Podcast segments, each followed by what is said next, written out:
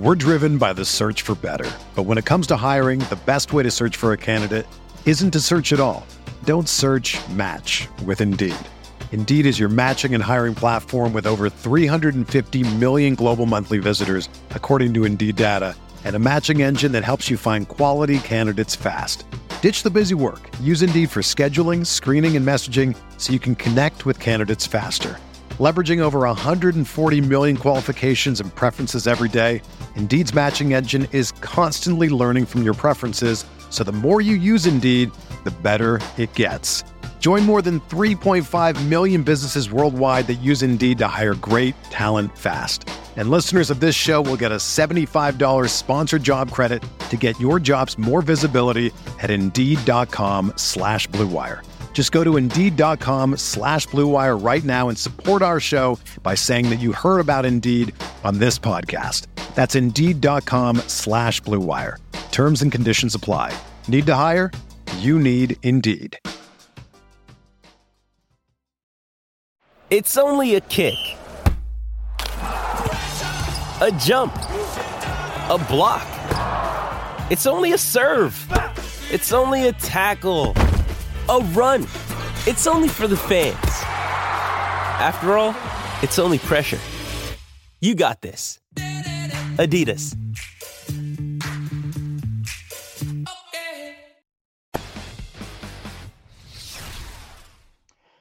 What is up, grinders? We got uh, week four of lines and lineups. Holden Kushner here. We got Dan Bach from RotoGrinders, Sharp Side, whatever you want to uh, call it. Wonderful content there. And Kevin Rogers from VegasInsider.com, by the way, who is just on fire this year.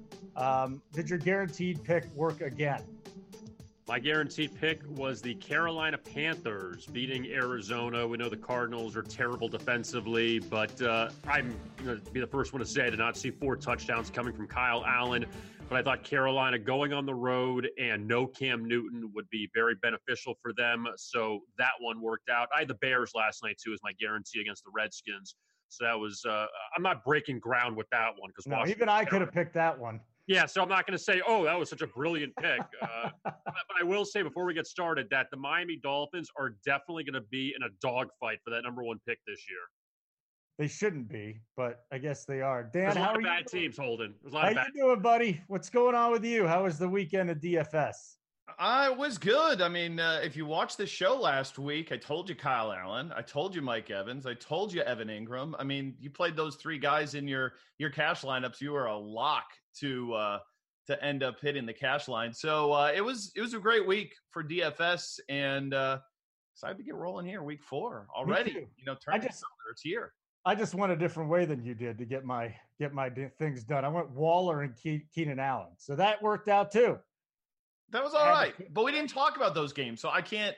I know, I and I, I, I, led you the I'm wrong sure way. You were wrong about something. Oh, I definitely was wrong about a lot, but that's that's that's for a different story. Yeah. All right, here we go, guys. We got New England Buffalo, five games. Uh, New England Buffalo, the Rams, and the Buccaneers. We'll talk about Dallas, New Orleans, uh, Kansas City, Detroit, and Philadelphia, Green Bay. Now, let's just get right into this here with the New England and Buffalo. This Buffalo team, they can play some defense, man. Josh Allen has not been as careless with the football so far this season. I'm seeing where the line opened up at six, and now it's sitting at seven with New England uh, laying seven on the road. And also the game totals, it started at 44. I'm seeing about 42, 42 and a half. K Raj, I mean, this this Patriots team, man, they are just unstoppable to start the season. Ho hum. Antonio Brown comes and goes. So let's find Edelman. Then Edelman gets hurt. Let's go find Josh Gordon. Um, if they can get Sony Michel going, they're going to be just fine. But the Patriots. It's tough to go against them even on the road at that line. What's some of your analysis there? Well, Holden, this is a series that's been owned by the Patriots. 28 and 3 the last 31 meetings between these two teams. And two of those, Tom Brady wasn't even playing. One of them was Jacoby Brissett during the four game suspension a few years ago. And I believe one of the other wins from Buffalo, Brady played the first series in week 17. It didn't even matter. And Buffalo ended up winning in Foxborough. New England's won the last seven in Buffalo. So what's interesting is New England has had a more I, I, think more success almost in Buffalo than in New England in this series. And Buffalo's been very good so far. We can't take away the 3 0 mark. But we also have to look at their opponents the Giants, the Jets, and the Bengals. The Giants with Eli, the Jets with Sam Darnold, but still, you know, we know the Jets aren't very good. And Cincinnati, who now has covered twice so far on the road this season.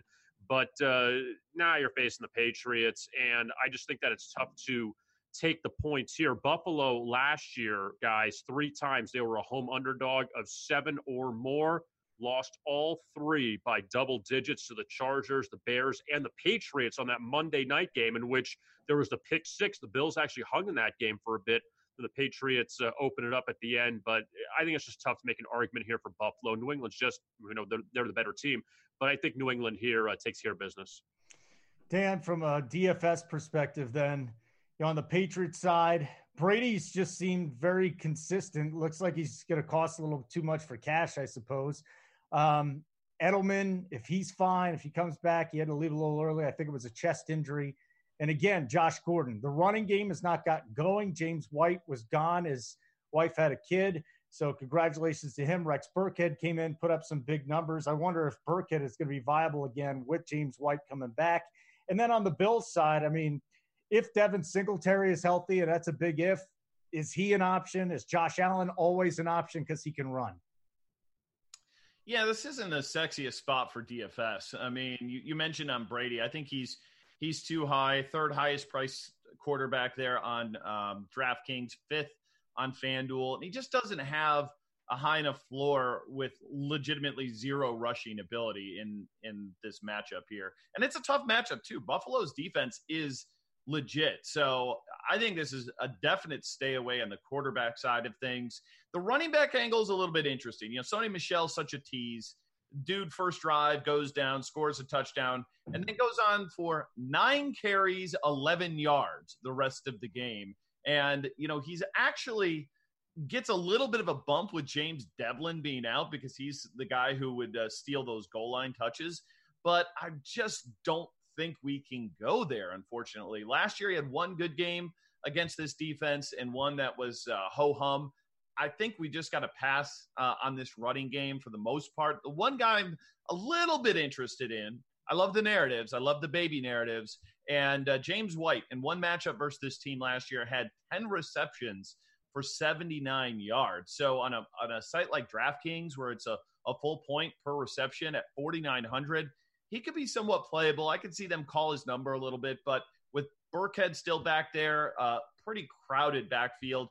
And then the wide receivers. Uh, Josh Gordon should have had a touchdown last week, didn't convert, but this secondary for the Bills is legit. Tre'Davious White didn't quite uh, go the uh, shadow coverage on him last time they played. Uh, but I think the one kind of sneaky spot to look at is the other wide receiver spot. One, Edelman. Is he going to play? Early in the week for us to say. If he does play, he had 10 targets in like a half last week. So you know Brady's going to look his way. If he doesn't, then you got a guy named Jakobi Meyers who played 80% of the snaps last week and was a superstar in the preseason. He's min salary on FanDuel, 3,500 on DraftKings. And then last name I need to talk about is going to be Dorsett. Dorsett. Phillip Dorsett has absolutely crushed it um, when given opportunity. And with no Antonio Brown there, maybe no Edelman, uh, he's one guy you can look at. Uh, it's got a pretty uh, decent price tag, uh, especially over on DraftKings, twelve hundred cheaper than Gordon on DraftKings. So uh, those are the guys I'm looking at. Nothing really on the Buffalo side. Even if they're behind, a guy like Cole Beasley, who could get a lot of targets, maybe on a PPR site. No. Uh, I mean, maybe. I mean, Gore is the one guy who he actually made it last year or last week with based on his salary, but he's got zero upside. So I actually think it's going to be a grinded out game. I mean, the total on this one's 42 and a half, and we've seen how good New England's offense has been. I think it's a low scoring, grinded out game. And unlike Kevin, I actually think Buffalo might be able to cover that number here. They got a lot of momentum here, 3 0. We talk about the bad teams they've played, but New England's played the Jets without Darnold, the Dolphins, and uh, a Pittsburgh team, which is clearly not not very good this year. So uh, I still, even though I think their defense is good, they haven't played great competition either. Hey, Kevin, what do you think about the total here? 44 to open, 42 and a half, uh, 42, depending on where you go. I agree with Dan that it, it's just very hard to make an argument for a very high scoring game, considering, I mean, I understand New England hasn't played anybody good, but the defense has not given up an offensive touchdown yet. The Jets scored a special teams touchdown and a defensive touchdown in the game on Sunday. So we got to note that. And also with Buffalo, they gave up a defensive touchdown to the Jets in Week One, and they've been pretty strong uh, defensively. So yeah, you you got who you have on on your schedule, but they have stepped up defensively. And when you look at New England, I mean, they could win this game 27 to 17. You know, they could win it 27 to 14 and, and still cover the seven and it not be a total high scoring game. And we know we're not going to see New England score 40 points on Buffalo. We know that's not going to happen, but also I don't know if we're going to see Buffalo score three touchdowns either in this game. So we could see these teams maybe in the low 20s or the winner in the low 20s. But uh, it's just hard to ignore the defensive numbers so far with these two teams. I think you're muted. Dan, I think you brought it up, and we can go again as far as the, you know, the total here and the two defenses. I'm I'm still I'm still on the New England defense, even though that schedule, I'm right there with you. But um, I think the Buffalo defense might have something in store. And while New England has run, you know, it's just run all over Buffalo, this might be a good spot uh, to look at the under. I, I listen. Everybody hates betting the under. It's it's tough, but this might be a way to go, guys. And, and I just yeah. wonder, you know, K. Raj kind of sounded like you're on that side. Dan, it sounds like you're on that side too. Yeah, I mean, I, I, think it's I think it's an underplay, and it, it, it's really hard when you have the goat Tom Brady, you know, under center there. But you know, in Buffalo, it's going to be a uh, a really you know great environment. I mean, those fans are have got to be as hyped as ever, starting three and zero. Oh. So uh, I, I, think it's going to be a tougher spot than than maybe Kevin does for for the Pits for for the the Patriots here. All right, so we got Tampa Bay at the Rams. This will be a four o'clock Eastern time game. Uh, the Rams, I, nine and a half is what we're looking at. Nine and a half or 10, depending on where you shop. Uh, Kevin, we could get to the total in just a little bit, but, and I think that's fascinating too. But nine and a half points here, a Rams offense that really hasn't gotten going yet. And it's kind of funny. You, you read the papers uh, or you read online. There's no papers anymore. You read on, hey, why don't you turn on your cassette player? That that's what reading a newspaper is like. Anyways, the Rams offense, the media is crushing them. The fans are crushing. Oh, this offense should be going more. Gurley has struggled. Their offense has not been as high flying. They're gonna bust open someday. It might be this week. Um, nine and a half, ten points though. Are the Rams that much better than Tampa Bay? Definitely a lot of points to swallow with the Rams this week. Uh, a couple things. Number one, with LA, by far the most points they've laid this year. They haven't laid more than four points in any game so far. I mean, these are all been uh, short lines, a short line against New Orleans back in week two. And obviously, you know, you can throw that out with Drew Brees getting hurt early on in that game. And even the Carolina game, that got steamed down to one and a half uh, that the Rams were laying, and they held off Carolina in that uh, week one game. You look at Tampa Bay, and the defense was pretty good the first two weeks. The defense wasn't good against Daniel Jones on Sunday as he ate them up with two touchdown passes and two touchdown runs, especially that one at the end.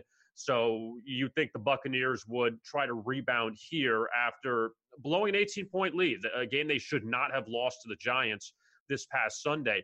The Rams 4 2 ATS last year as a double digit favorite. The only loss they had, they went 5 and 1 straight up to Nick Foles and the Eagles on that Sunday night game at home. And uh, past that, LA takes care of their business. Granted, they didn't cover a few times in those games. Tampa Bay's been a good underdog recently, at least dating back to last year. They covered the Thursday night game against Carolina in week two, five and one against the spread, their last six in the underdog role. But also put this one out there. You include that Carolina win. Tampa Bay now three and sixteen, their last nineteen road games, and two of those wins came with Ryan Fitzpatrick at quarterback. So you know, you, you just got to put that in perspective. That are you trusting Jameis Winston here to win at LA? And, and Holden, you mentioned the offense hasn't really busted out. That is that going to happen for the Rams this week? But for Tampa Bay, I guess I just go to value that you're a six point underdog against Carolina. They had a great Uh, they had a, a, great showing there, even though Cam Newton we know was hurt. Jared Goff has not been fantastic this year. The offense it's taken a little bit of time for them to get going. But uh, to get this many points, though, uh, the Rams coming off a nationally televised win over Cleveland, maybe getting the points is the way to go. DFS perspective here. Kevin, we'll come back to you for the total in just a second. So Tampa Bay lit up the Giants last week. The Giants are just an absolute sieve. Um, so, the, hey, by the way, the Redskins Giants. I think this is going to be a cornucopia of uh, fantasy goodness this week. But sticking with this game, starting on the Tampa Bay side. No, I Dan, I cannot trust Jameis Winston. But in a game, if the Rams get going here and they come out to a big lead, it's not like Arians is going to pull them. We've seen Winston play a couple of times. I'm always gun shy playing Jameis Winston, but th- is this a spot we should feel comfortable, at least slightly comfortable with him? No, uh, definitely not. I mean, I'm on the opposite side of Kevin here again. I mean, I, I think this is a Ram smash spot here. I mean, this is an offense that hasn't, like you said, hasn't really put the the, the pedal down yet, and and and have a big explosive offensive game. And with a total of 50 and uh, a spread of about 9 10, you're looking at the second highest implied team total on the slate behind the Chargers, who, of course, had the Dolphins this week. And this is really tough travel, you know, going from Tampa all the way to LA. So, uh, Jared Goff, you know, he's yet to eclipse two touchdowns in the game this season. Feels like a lock to happen in this spot. Uh, he's 6.3 on DraftKings, 7.7 on FanDuel. And uh, the problem with him is, you know, in tournaments when we're trying to build correlated lineups, like who do we pair with him? Uh, if you had Cooper Kupp this past week, he did pretty well. Two touchdowns over 100 yards. Uh, Cooks has had touchdowns in back to back games. But you almost wonder if it's a get right spot maybe for Robert Woods. You know, he's the cheapest of the three. So, you know, it's easy to mix and match if you're mass multi entering in, in tournaments. But I, I, think you could actually play Goff, uh, as we like to call him the DFS world, naked in cash games and not pair him up with anybody because it's just hard to pinpoint where that production is going to go in this offense. And one sneaky name is uh, Gerald Everett. You know, I, I, talked about Engram last week and and how he was ready to explode against this Todd Bowles defense. Well, here we are again. They still didn't guard the tight end last week. Everett, he's near minimum on DraftKings, minimum on FanDuel. Only if Tyler Higbee is out is he remotely viable. And even then, it's it's a it's kind of like a GPP one percent owned type guy. Uh, Gurley, no interest there. Tampa, they're actually pretty good versus the run. They kind of bottled up Saquon last week, so uh, he might fall in the end zone, but it's it's a spot that I'm not looking. The the, the Rams D though, on the other hand, absolutely. I mean, Winston is a turnover machine. You've got uh, obviously Aaron Donald, who is uh, a guy who can put a ton of pressure on that quarterback. So uh, you know, Tampa, I loved him last week, and there might be some garbage points to be had for you know Godwin and Evans in, in a in a run back situation on a on a game stack, but but overall not super excited about those guys. The one value spot I, I do see a little bit is OJ Howard. He went four for 66 last week, had a ton of looks in that offense. And I think they want to get him going a little bit. And I think we started to see that last week. So he's going to find the end zone sooner or later. He's under 4K on DraftKings. So he is the uh, the value piece over on Tampa. I don't mind. I'll just tell you the way that I've gone um, as far as the wide receivers with the Rams. And I play my cash on FanDuel and the GPPs, you know, mostly on the others on on DK. Cooper Kupp, I mean, he looks. Kupp gets a steady amount of targets. He looks to him more than anybody else. He looks to him in the end zone. Cooper Kupp is just a stud. And I think if you're going to pair him up, um, depending on the game, to me, the guy I'm pairing him up with just about every week is going to be Cooper Kupp, uh, no matter what the matchup is. And I think the Rams offense, I think a big problem with this, though, is the lack of run game. You know, last year they could use Gurley. They could run Gurley out there and let him touch the ball 25, 30 times a game. Can't do that now. They're going to have to uh, readjust their offense. So I think they're going through a couple growing pains there. So, Kevin, uh, 50. The total here is 50. Do you trust the Rams offense enough to put up enough points to where Tampa Bay can actually get and cover this, maybe a backdoor cover in garbage time? I don't think this is going to eclipse 50. You know, you would think that uh, it could just because uh, the Buccaneers, we saw how they melted down a bit last week. But the Rams' last five games, including the playoffs, total of 50 or more, they've gone under four times. So we'll see how that uh, you know if that trend continues, and, and, like you know Dan has mentioned about the Rams defense, they've been very good so far, and you you can't uh, really dispute that over the past uh, few weeks. And, and, obviously, the X factor here is Jameis. That as long as he doesn't turn the ball over and he can keep Tampa Bay in this game and not give the Rams a short field with any bad throws, then Tampa Bay can definitely hang in this game. But uh, as far as the Rams go, I know that we can say they're going to bust out sooner or later, but you know we're still waiting for that. And I think you know coming back home to play a Tampa team that you could overlook just because the Buccaneers right now are one and two, and you know you, you can look at Tampa. I'm not trying to pump them up. But the 49ers game was right there. Jameis made a couple bad throws for pick sixes and they played San Francisco tough. They beat Carolina week two, and they should have beat the Giants week three. So I think that the Tampa team isn't as bad as people think, and it's just a ton of points. It really is where the Buccaneers could hang even within a touchdown of this game. Wow, again, um, I don't buy into the the always the letdown thing. I, it's just something unless there's a statistic there that hey, after the win against this team, I can't buy into the letdown thing. But I see what you're saying. I mean, the Rams have a really good defense. I think it's something that gets overlooked. Um, I thought they had a great game in the Super Bowl too. So people say, "Oh, it's just an offensive team." Like they're going through growing pains offensively. I think they're trying to change the identity, or they're they're either that or they're still trying to get the run game going. So this is a total I'm staying away from. This is actually a game I'm staying away from. This is a game that I'll be playing in DFS, Dan, because I do think there's a couple of spots there. Um, if you had your choice, though, which quarterback would you go with?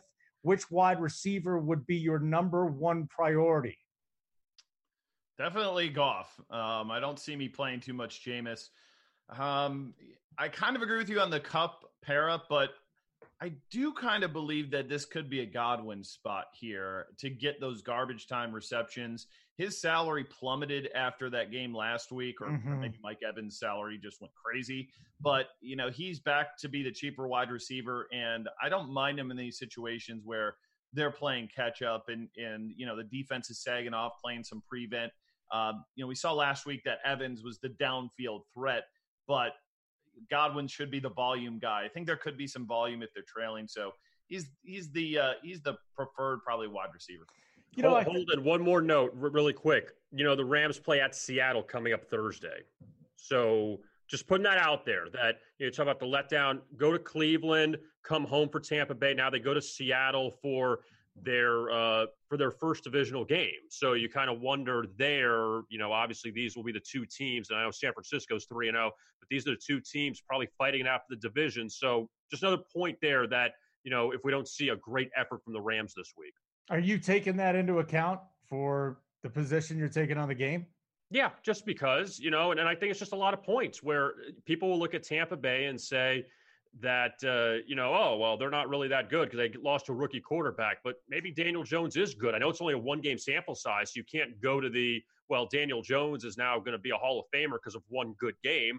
But also, I say they're 28-10 in that game. They missed a few kicks. That that game was in the bag, and that that's where I just look at perception now. What the Rams did to Cleveland. Maybe Cleveland's not as good as we thought they were with all the hype in the in the preseason and the offseason. So just trying to put that all together. But just to put that note that now you got a quick turnaround with Seattle coming up on Thursday on the road, that maybe this is the let's get through this one because Thursday is more important. Hmm. Uh, all right, let's move on to Dallas at New Orleans. Now, this is not on the main slate. This is a Sunday night game. Maybe you play Thursday through Monday. Maybe you play all day through the night on Sunday, or you just play a short slate, or your showdowns in DFS on Sunday night. But K. Raj, let's start with you on the totals here on what, what's going on. Dallas at New Orleans. This is going to be a ratings bonanza if New Orleans can hang in here, and it's a great game from start to finish. We saw what Teddy Bridgewater could do last week. He finally got um, Michael Thomas going. I think they finally got Alvin Kamara going, which is the most important thing. And to go on the road and win that game in Seattle is really damn impressive. Um, Dallas uh, given a point and a half to open. Now it's two and a half. The line is Dallas minus two and a half. The total opened at 45. Now I'm seeing it at 46 and a half, 47. Let's start with the game. Let's start with the spread here. It's one and a half, two. Where do you see this line ending up, and which side are you on? I mean, it's really hard to deny what the Cowboys have done so far. 3 0 straight up, 3 0 against the spread, but they've beaten the Giants. They've beaten the Redskins. They beat the Dolphins. So they haven't, you know, knocked off really great competition. They've been impressive. You can't take that away. But also, they've beaten three teams that right now are three of the worst teams in the NFL. Now you go to New Orleans. This is a rematch from last year. I think you guys remember this Thursday night game in Dallas late in the season. The Cowboys won 13 to 10, in which Dallas was a seven point underdog at home. No Drew Brees. I get it now this time around. But now Dallas is a favorite at the Superdome, where New Orleans isn't an underdog that often. And the Saints have I'm sure some momentum off that win at Seattle. Holden, you mentioned Kamara, 160 all purpose yards last week, so he's back in the fold. I don't think they're asking Bridgewater to do what Drew Brees does, just don't make mistakes out there.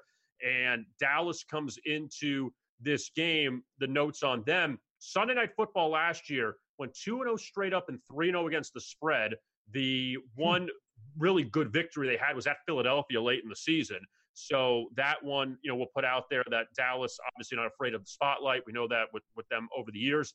But the Saints last year, one time as a home dog against the Rams in the regular season, that wild game they played, 45 35, the late touchdown pass from Brees to Michael Thomas that opened it up after the Rams came back. They were in a huge hole, and uh, the Saints end up winning as a one and a half point dog. But uh, as far as this goes, yes, I, I agree. It's hard to uh, you know, put down Dallas for their schedule. But at the same time, though, they have been very impressive. You have the better quarterback on Dallas right now. Probably, you know, the offensive weapons. Uh, you know, you still have Zeke on Dallas. You still have Amari Cooper. The Saints. It's just about getting those guys involved again. You know, the guys on Dallas will be involved. It's about can Bridgewater keep Kamara and Michael Thomas involved. I probably lean Dallas right now, hmm. even though we've seen the favorites do well the last uh, few weeks in prime time. But it's just hard to see the Saints after that win against Seattle, where everything kind of broke for them, to see this happen again against a really good team. All right, Dan, this is going to be an interesting game from a DFS perspective because normally the Saints blow up at home and they don't score as much on the road. That's what Drew Brees. Teddy Bridgewater's there. How do you think that affects the players on the New Orleans side of things? Then you got the Dallas side of things, we're seeing where Dallas is getting out to big leads and Tony Pollard's come in. That's affected a little bit of the workload of Zeke Elliott. Amari Cooper is now blossoming into a superstar. Same thing with Dak Prescott. This to me is going to be one of the tougher decisions of the week. Yeah, I, I, I want to talk a little bit about the single game slash what we call showdown kind of game theory for for some people who might be watching on the VI side of things and, and aren't familiar with it. It's basically just single game fantasy.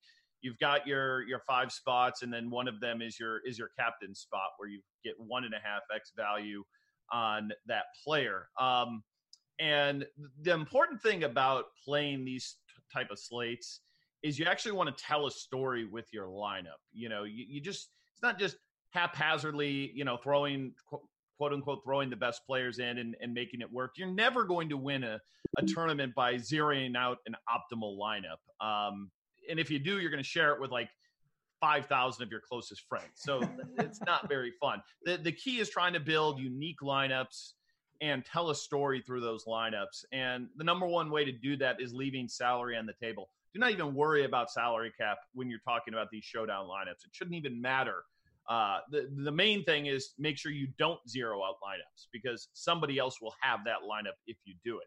But just a couple of notes here about this game too. Alvin Kamara last week he had negative air yards, negative air yards, which you'd say he's a running back. What do you expect, Dan? He finished with 92 receiving yards, so he legitimately did all of that himself. Um, absolutely unheard of. And I think he's a guy that you're just going to lock in your lineups. Could you put him in captain spot? Absolutely, especially on DraftKings where you get that full point PPR. Uh, last week it was Cooper and Dak. Uh, that was the combo. That was the winner. Uh, I actually like Zeke this week to grind it out a little bit more. Like Kevin mentioned last year, this is a pretty low, you know, scoring game, so I, I think we'll see it again. But I, I want to talk about a, a, crazy sleeper here, especially in the showdown format, and uh, that's Taysom Hill, running back or quarterback for New Orleans. And I'm going to tell you why here. You would never play it on a full slate where you have to roster a quarterback. Well, in showdown format, you can roster whatever position you want. There are no positional requirements. So it doesn't really take that much away from you to be able to roster Taysom Hill and look at him as like a running back or a wide receiver. And we know that this guy is in on goal line situations. We know that Sean Payton has a crazy playbook. And we also know that most people are not going to press that button. So you're going to get a guy in a single game format that has minuscule ownership. Obviously, if you're playing any sort of 50 50s or cash games, you're not going this route. But in a tournament where you got to beat 100,000 other people and you only got a limited number of player pool uh, to, to choose from, I don't hate it this week. If he scores a touchdown, you're going to be looking pretty good. Yeah, maybe he's more involved in the offense too. I mean, that's the other thing. Yeah. Teddy was in there. I mean, Teddy was the quarterback. I thought Hill would be more involved at more than one position, tell you the truth. And it just didn't work over there. And on the Dallas side, I mean, if you wanted a, a sleeper there, last week everybody was on Devin Smith, right? Now no one's talking about Devin Smith. Devin Smith is a guy that could, I, I think, more on FanDuel. I think he's going to be more touchdown dependent than anything else. But if you're yeah. doing the showdown slate there, maybe that's a way to go on the Dallas side. Um, you didn't, you don't think it's that high of a scoring game, Dan? I don't want to put words on your mouth, but that's yeah, what- I don't think so. I mean, Bridgewater, like Kevin mentioned, he was a game manager, and I feel like we kind of blew that game. I don't, I don't know if we talked about it. I don't think we did, but we should have known that with an extra week of practice, he was going to look a lot better than when he did coming off the bench in that situation. You get so you're just so much more prepared when you can be a part of the game plan. You do the walkthroughs, you're practicing with the ones. And I don't think we accounted for that nearly as much as we should have. Bridgewater was not a stiff in this league. And I just think he was unprepared when he came in last time, uh, you know, randomly when when Brees got hurt. So I feel like we, we should have looked at that perspective and realized a week of practice for him was going to do him a lot better. And it, and it certainly did last week. So he's fine, but he's also a guy that I don't think presents a ton of upside. He doesn't run the ball all that much. And uh, he's just got other weapons to give it to. And if they get to the goal line again, it could be Hill coming in there, you know, playing some quarterback and and you know running one in. So uh, yeah, not not too interested in Bridgewater, but you know, fine for a real life quarterback. Line open at 45. Now it's sitting at 46 and a half, 47 as we tape this on Tuesday, K Raj. You're not going to see totals uh, opening at 45 very often at games in a Superdome. That being said, no Drew Brees. That being said, Teddy Bridgewater looked a lot better. Kamara, Michael Thomas getting involved there. Over, under. I'd probably lean over for a couple reasons that you don't, like you said, Holden, you don't get the low total like that at the Superdome. Normally, these numbers are 50 and above. And uh, in the few times, granted, last two seasons where you've seen less than 50, these games have gone over. And that did include week 17 against Carolina last year, where Brees didn't play and New Orleans had it all locked up. Uh, and they lost at home to Carolina. They got blown out, but that went over the total. And yes, you have to take into account it was 13-10 last year, but also there was a goal line stand that the uh, the Cowboys made on the Saints, and, and, there were some opportunities there in that one to maybe be a little uh, not go over the total in Dallas, but at least to be a little more high scoring. But I think that New Orleans here, back at home, that uh, with Bridgewater, if he could make a big play or two, you still have studs on the offensive side. And also, Dallas's defense has been good, but Dallas's defense has been good against three bums already against the Giants, the Redskins, and the Dolphins. So that you can't necessarily take away when you go from them to even a backup in Bridgewater, but Alvin Kamara and Michael Thomas and, and guys are all pros uh, on the offensive side in a hostile environment. We know the Cowboys can score, and uh, if both teams could get into even the mid 20s, I, I don't think it's that crazy. So I look at it as you might as well take advantage of getting this low of a total when you can at the Superdome. But if it gets much higher than 46 and a half, 47, I mean, where's the line? I don't think it's going to go higher than, let's say 40, maybe 48. It's a Sunday night game. So you're going to, people want the over and, and Dallas fans. I mean, that, that makes a big difference too. Well, the other point is that heading into week four, we've seen two overs in primetime games. One of them was Houston, New Orleans, week one, which mm-hmm. should have stayed under. And the second one was the Monday night game with Chicago and Washington, where you had the Redskins score late. The Bears had a defensive touchdown in that game, and that should have stayed under two. So you're kind of waiting for that big over that never in doubt over in a primetime game. So that's kind of you wonder if this could be the one on Sunday night. Well, here, here's the one game that I'm more excited to watch this weekend than anything else. And it goes, you go back to Kansas City right now. Kansas City is on the road. Uh, they are six point favorites. You've got a total here around 53 and a half, 54. I mean, it's basically stayed steady, maybe moved up a half a point here. Um, this is DFS goodness. From a betting perspective, though, Kansas City minus six against the Detroit team you know, trying to win different ways. Matt Stafford, let me just say one thing about Matt Stafford very efficient. Um, he's not turning the ball over as much. I'm still not sold in their run game, but they do have a couple of nice wide receivers to go to. Marvin Jones and Kenny Golladay. He's got some weapons there. The question is, can anybody stop the most talented quarterback in the league? They're without their most explosive offensive player um, in Tyreek Hill. And then what do they do? They call up a rookie who's every bit as explosive, Mecole Hardman. There's just so many weapons there. We actually saw the Chiefs defense do a hell of a job against the Ravens. So Kansas City, normally six point favorites on the road. You got a double take on this, but boy, this team's almost unstoppable right now. Yeah, Holden, it's tough to really get in the way of this Chiefs team and the way Mahomes has played and, and the second quarter numbers, what they did 28 points against Oakland, 23 against Baltimore this past week. Mahomes, I mean, we know his numbers and, and what he's able to do. But when you look at Detroit side of things, uh, you know what? 2 0 and 1. Give Matt Patricia credit. I mean, they should be 3 and 0. They, they should have won the Arizona game. But also, you know, the Charger game, the Chargers kind of gave that one away. Oh, and, oh, don't poo-poo that. They got yeah, well, this is a horrible franchise. He's still on the one loss for his picks. I know. I can I can see it. Oh, they gave guys, away that game. Guys, 2-0 and 1.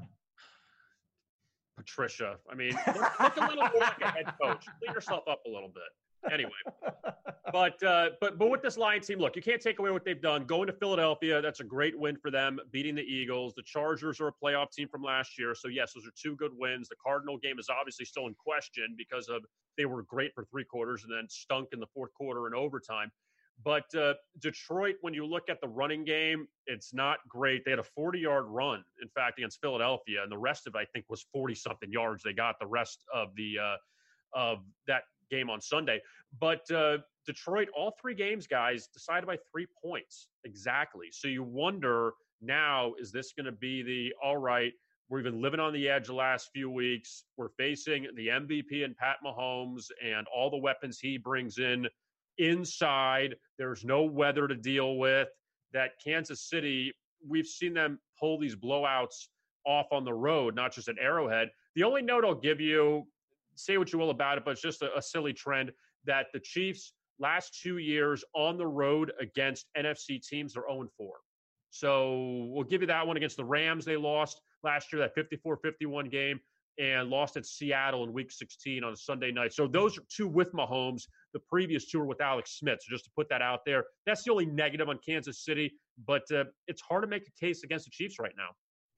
Yeah, I was really upset that I teased that game up to 110 yeah, total last year. You know, just felt like five five points short. That was one of the great games you're ever going to see from an offensive perspective. Fantasy perspective, daily fantasy perspective. It's you know every week it's a cornucopia of goodness. You just have to figure out Dan, and I wonder how you do this. Which wide receiver from the Chiefs you want? You know, is it Watkins that's going to blow up? Is it Robinson? Is it Hardman? Last week, nobody seemed to be on LeSean McCoy. He he stumbles into well, actually stumbled into the end zone. He made a nice grab because he's not even healthy.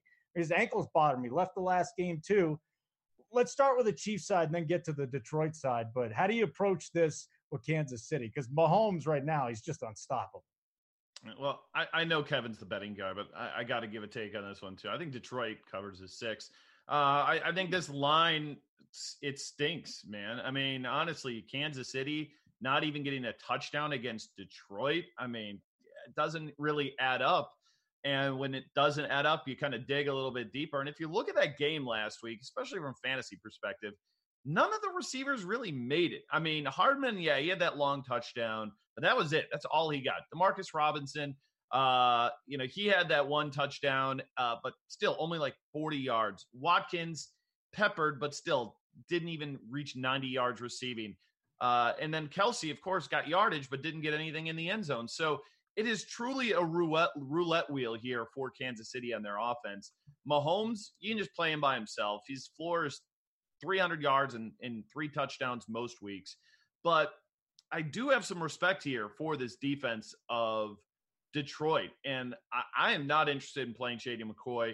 Maybe, maybe if Damien Williams is out again, you could consider it because you got to think he's going to be a little bit healthier than he was last week. But that's a tough D line. So I think Detroit comes to play here. And here's the note that you got to look at too. Guess what defense allows the most yards per carry this season? Kansas City. It, it's Kansas City. 6.2 yards per carry is what they are allowing on the ground here. I think that really bodes well for Detroit, who doesn't really want to pass the ball all that much. If you look at those games that they were in, kind of had to, had to come from behind in those games. Um, uh, and, you know, and against Arizona, everybody's going to throw the ball just because you kind of can. But I think on Johnson is one of the sharper plays on this slate. You look at last week, was in for 75% of snaps. That was up from 57 and 55 the last two weeks. And there was a reason for it. CJ Anderson got dumped. So they got rid of him and realized, let's just give our best running back the ball. And uh, and he was productive. So I love his salary this week, only 5,400 on DraftKings, 6,500 on FanDuel. I think he's a cash game play. And uh, and especially when you look at that defense against the run, he's a guy that uh, I think I'm going to be jamming into my lineups. Not really interested in Stafford. Golladay is fine. He's had eight, 10, and nine targets in his three games. He's 5,900 on DraftKings. So he's the preferred wide receiver. And if you want to get super sneaky, Hockenson, he's been a dog the last two weeks. Obviously, just eight in that cake matchup against Arizona. But I think he could get off the schneid here. He's only 3.3. So if you want to stack up Kansas City and run it back with somebody cheap, he might be an option for you. All right, guys. Uh, last game that we got on our list as of right now will be uh, Philadelphia Green Bay. Watched a lot of that Philadelphia game. I mean, their offense they can't do anything in the first quarter. They did. They they laid an egg again. Uh, first half garbage. They're playing catch up. Carson Wentz just keeps trying to run and, and take his own head off. They're going to Green Bay. I mean, this is a much improved defensive team. This, to me, is why Green Bay has been so good. Uh, in, in LaFleur last week said, I want to get more of a 50 50 timeshare. He had been saying that since the preseason, but here's the deal he got a 50 50 timeshare last week with the touches. So, um, Green Bay offensively, different offense now, not quite as explosive. Defensively, much, much better. K Raj, uh, Green Bay minus three. Now it's minus four and a half against the Eagles. Thoughts on that? Yeah, of, by the way, a lot of injuries in that secondary too. So if, if Aaron Rodgers does decide to throw this week, this is this is the week to pick on him. Yeah, the Eagles are beat up, and you know DeSean Jackson and uh, Alshon Jeffery. We'll see what happens if they play or not on Thursday. But uh, yeah, this Philadelphia team we thought would be a Super Bowl contender. I know it's only three weeks in, but right now one and two, and they had to come back against the Redskins in Week One from a seventeen nothing deficit. There's three teams in the NFL guys that have not covered a game yet this season. You know who they are? Well, one of the teams we're doing right now, maybe both of them. Philly, Green Bay. I don't know who. Philadelphia's one. Miami's two, and the Chargers are three because they pushed in Week One. So you have three teams I've not covered yet, and the Eagles though they are an underdog for the first time this year. So you do get points with them if that means anything. But just to put this, uh, a couple notes that Philadelphia last year, three and two against the spread as an underdog. Now, both the losses came with Carson Wentz as the starting quarterback because the three covers came with Nick Foles as a starting quarterback. So with Wentz, uh, you know, it kind of feels like at times that he, I don't want to compare him to Kirk Cousins. I don't want to go there, but I feel like he's a guy that will beat the bad teams, but then when he's playing better teams, he's not getting those wins. So it's a tough, it's a tough, uh, you know, uh, situation here going to Lambeau Field. Green Bay's defense has been fantastic. Already two wins out of the shoot against the NFC North, against Chicago, and against Minnesota. And they had a letdown spot against Denver, and they did not let down. And they won that game. Green Bay has Dallas coming up in week five. So this is a very big game for the Packers to jump out to a 4 0 start and Chicago plays Minnesota on Sunday. So one of those teams, assuming there's no tie, will be two and two. So the Packers can jump out to a two game lead over one of those two and has beaten one of them already.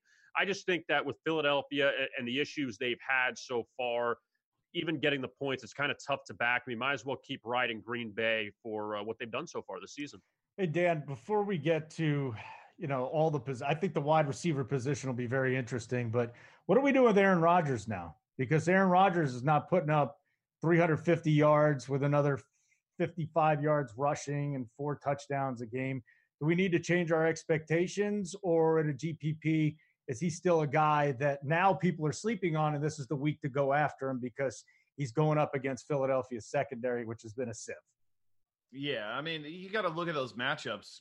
Chicago, arguably the best defense in football. Minnesota, very defensive, slow-paced team. In Denver, the one thing they do do well is is is they've got some top corners there. So they've really faced three good pass defenses this season, and I think this is a complete smash spot for maybe not Rodgers per se, but Davante Adams, boys and girls. This guy is going to score a touchdown. He he's gone three years or three games this year have not scored. He only didn't score in four games all of last season. I think it was around 13 touchdowns. So that variance is going to swing his way. Uh, that secondary is completely beat up uh, for Philadelphia. We saw what Julio Jones did to them as a uh, top flight wide receiver a couple of weeks ago. And I think Davante Adams gets it done this week. So he is my key play. And I think this is, you know, it's weird because Thursday, people always play too many guys on the Thursday through Sunday games. But I think this is a spot where if I am playing that slate, I really like the Green Bay side, and I don't think you're doing it wrong here. Even though the ownership might be higher than it should be, uh, I think Adams and and uh, Aaron Rodgers. I think that I wouldn't be surprised if we got multiple touchdowns for just that combination in this game. So uh, I love those guys. Aaron Jones, three touchdowns, but you know, pretty lousy 3.8 yards per carry. So I don't think I'm looking to go there. And on the Philly side, again, if Adams and Rodgers do go off, it could just kind of be a back and forth kind of air attack game. And and Zach Ertz, he's another guy who has not scored a touchdown yet this season, and he's had eight over each of the last two seasons. So again, more variance that should swing his way. The targets are certainly still there. I think 11 and 12. Um, actually, those were the uh, Agholor targets each of the last two weeks. So again, keep your eye on Jackson and Alshon news. If they're out, Agholor's another guy we can go to. But I think Ertz is another one who uh, kind of, you know, kind of lives up to the preseason hype. A lot of fantasy guys this year are crushing these season long teams. I know people are are ready to kind of bail on them. Don't bail. It, it, it's just a matter of time. And I think for Ertz and for Adams this week, uh, both those guys find the end zone. Well, the thing that was concerning last week, and it, it was a legit game time decision. Dallas Goedert went out there and once through to him, and Goedert, Goedert just dropped the ball. Hey, he dropped it. Like had a touchdown. Throw to that guy, okay? Right. Yeah, stop doing that. So that's a little concerning. But let's talk about those wide receivers. Alshon is at least getting in a little bit of work this week. There's been reports he'll be gone because they don't want to have him on a quick turnaround on Thursday. Let's assume he plays. It's magically he plays. DeSean Jackson's not playing. I mean, the, the guy has an ab injury. There's no way they're playing him on a short week. What does that do to Agholor then? Because Agholor was, I mean, he was the main play. He was a free square last week. Price up a little bit more. Is he viable if Alshon Jeffery is out on the field, or maybe does it even help because Jeffery could be a decoy? Yeah, I think he's probably viable either way because I don't think Jackson's going to go. And and Arcega Whiteside was the guy I was kind of high on, and he he dropped a, a, a couple passes himself there. So I think he's viable, but I also think some people will probably go to him after uh, having the big week as as heavy chalk last week, and that's why I'm like a little more interested in Ertz too, because the secondary for the Green Bay Packers has been really really good this year. I mean, this Packers defense is first in turnovers and uh, and I, I, think second in like total defense this year. So uh, they've been much improved, but I also think the pace of this game is going to be much different than they've seen up to this point. And uh, and I think you know if I'm betting this game, the side I like is the over, the over 45. I think we see some points. A lot of times Thursday night is ugly, um, and we don't have a lot of scoring. I think this one's going to be ugly, but with a lot of scoring. So I think uh, I think people will we'll take back some of those bad words about Thursday night football this week, and I think uh, I think we go over 45 here. Yeah, you know, I was actually considering playing a, a nice Thursday uh, through Sunday slate or Thursday through Monday slate because I do actually think that Aaron Rodgers, even though people are going to get in on that Thursday, this could be a situation where he finally throws for the three touchdowns. K. Raj, it opened at 48. It's down to 45 now. I think is this sharps pushing the line down? Is this people just looking at it and saying it's Thursday night football? Why is this line dropped so dramatically? Well, I mean, we're also seeing to you know the point that I made earlier that the primetime games we've seen low scoring games, and and you know, granted, take away Chicago, Washington uh, with with that over that we're just not getting them in these Thursday games. But also, look at the last two Thursday games. Who have you had? Tennessee, Jacksonville, and you've had Tampa Bay, Carolina. So not exactly sexy teams. And in week one with Green Bay, Chicago, it was a grinded out game, week one, so we can give them a break. But the last two weeks, you don't have offensively minded teams necessarily. So now with Green Bay, you're just hoping that this is the bust out game for Aaron Rodgers, that he can do that against this Philadelphia defense, and we'll see what Carson Wentz can do. Obviously, the uh, the receivers being out doesn't help Wentz at all. But uh, still, Green Bay has the potential to score in the high 20s. We know what Philadelphia has been able to do, at least uh, in, in, some of these early games, and they busted out in the Washington game. Granted, those guys were healthy, but uh, Philadelphia is more than capable of scoring at least three touchdowns in this game. It's just about, you know, can they keep up with Green Bay? So I think that you know, try to take advantage of it. That maybe we'll see these primetime overs start to turn around. I'm actually looking forward to this game just because it is Green Bay and Philadelphia. You know, Green Bay looks like a legit contender. Philadelphia thinks they're a legit contender, but they have just looked horrible. But they even maybe look at the first quarter total because the, the Eagles just can't score. it's amazing. They come out and just get shut down every single game. So um, you're leaning toward the under a little bit over. It kind of sounded like you were saying eh, a little bit over, but you're not completely. I, I'd lean over. I don't love it but just for our purposes, I'd lean that way, but a lean is as far as I'm going. Dan, it kind of sounds like you're looking at the under, right? No, over, definitely over. I like the over. Completely opposite of what I said. Yeah, I, I, think we see more points here. And uh, Valdes-Scantling, by the way, same number of targets as Davante Adams this season. So, you know, play both of those guys if you really want to stack that game up. But uh, yeah, I think, I think we see some fireworks on Thursday finally. Valdes-Scantling was so frustrated first couple of weeks of the season. Then he blows up. And where's Jimmy Graham? Is Jimmy Graham even an option old. anymore? He's old. He's That's old. What he That's what it is.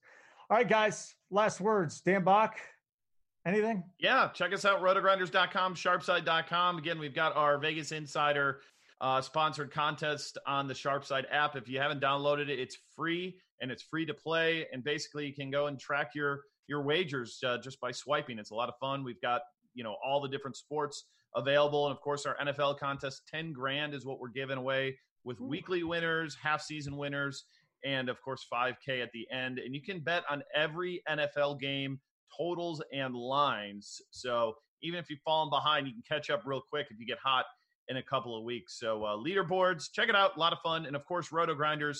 If you are already playing DFS, hopefully you know about us. If you don't, do go over there. And we just launched a new tool called Gridiron IQ. Love it.